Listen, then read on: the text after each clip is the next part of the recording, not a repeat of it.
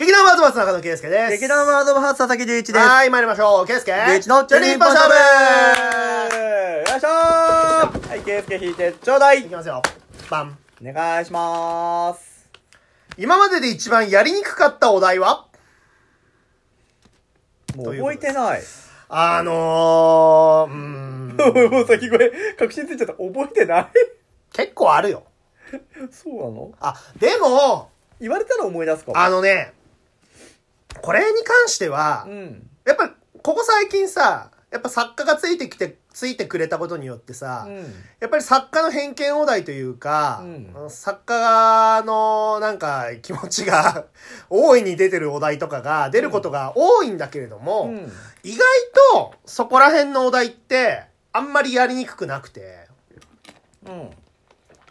俺の個人的な感覚で言うと、もちろんなんだこのお題みたいなことはあるんだけれども、大喜利とかな、大喜利とかね、だけどまあ話していけば別にその答えは出るし、最終的に作家を応援すればいい話だから頑張れよっつって、そんなこと言ってないで頑張れよっていう。でも多分俺たちが一番やりにくいお題って、そのワード自体はなんとなく知ってるんだけど、でもそのなんていうの、もう完全に知らないから嘘に持ってきたジャンポール・エヴァンみたいな感じの嘘に持っていくほどでもないワードっていうのが多分俺たち一番やりにくいんだよ。思い出した、犬飼剛。そう。でも犬飼剛はいけたじゃん。いやだからむしろ OK だったじゃん。なので、僕は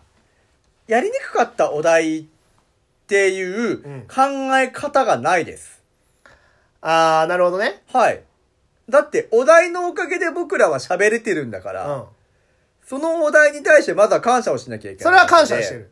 で、これやりにくかったなーって思うかもしんないけど、結果話できてっからいっかって思う思考に俺もうなってるから。いやだから確かにもう 9割9分9厘うまくいってんだけど、でも俺は、強いて言うなら、その想像系のお題は苦手なんですよ。なのでだからチャンポレバーもぶっちゃけ俺苦手だし、だからまあそこら辺って多分俺は01で龍一くんは10をやってくれるから、そこら辺うまくいくじゃん。そうなのさ。だから正直言うよ、俺が一番やりにくかったお題は相対性理論なんだよ。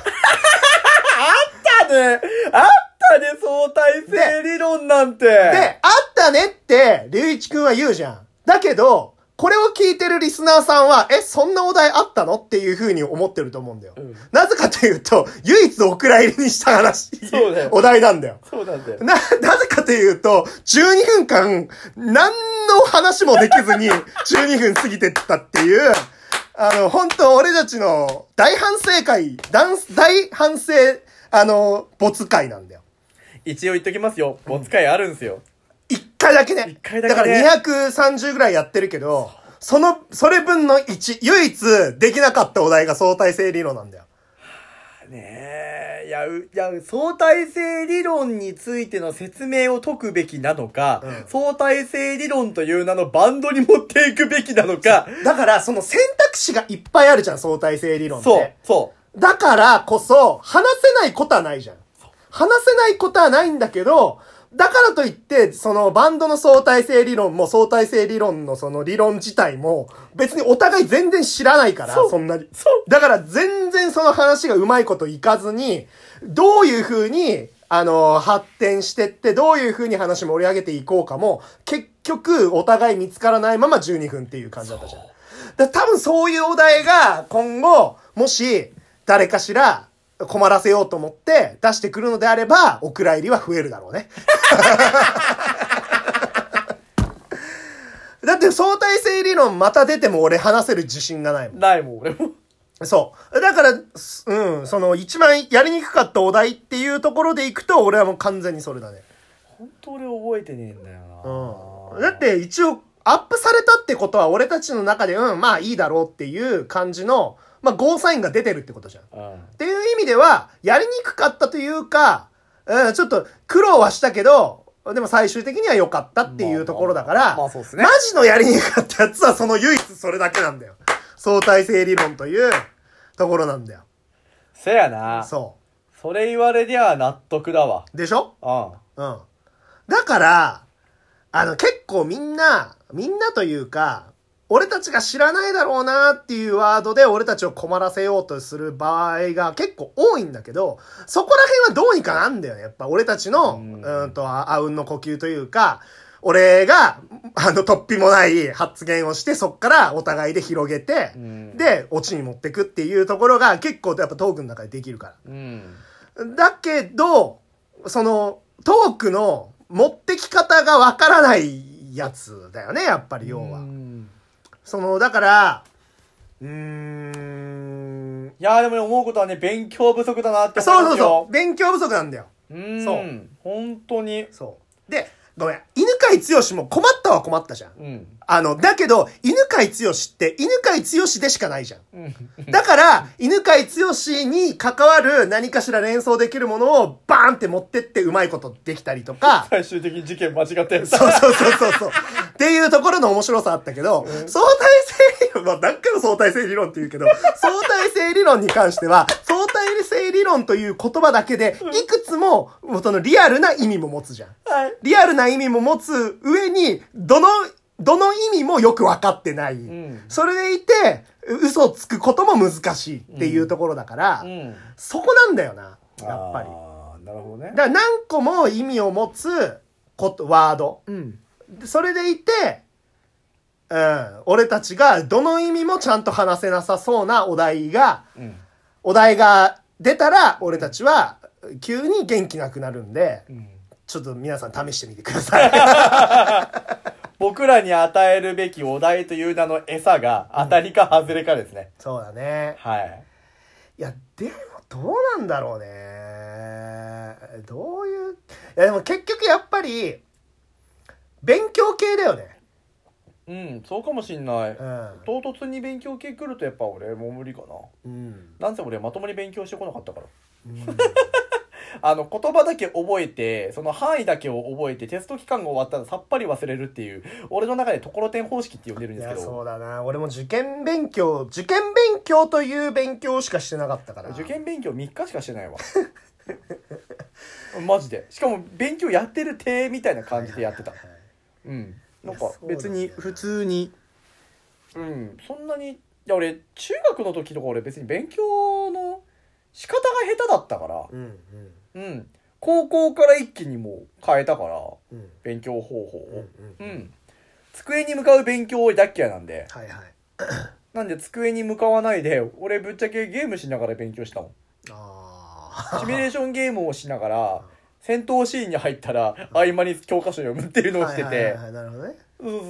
極論覚えたもん勝ちだろって思っちゃったの。まあまあ確かにね。で、暗記することは多分その時苦手じゃなかったみたいで、気づいたらなんか覚えてテストに臨んだらいけたみたいなパターンだったから、まあ悪知恵が働いた結果なのかもしれないけれども、いかにその現場の点を取っていくかっていう方向に持ってたんだろうね。なるほどな。いやー、だから多分、中3の、ちょっと難しいワードぐらいが多分一番苦手じゃない俺たち。多分、高校まで入っちゃうと、もうそのワード自体覚えてないんだよ。だから捏造するんだよ。そう、学んだ記憶すらないんだよ。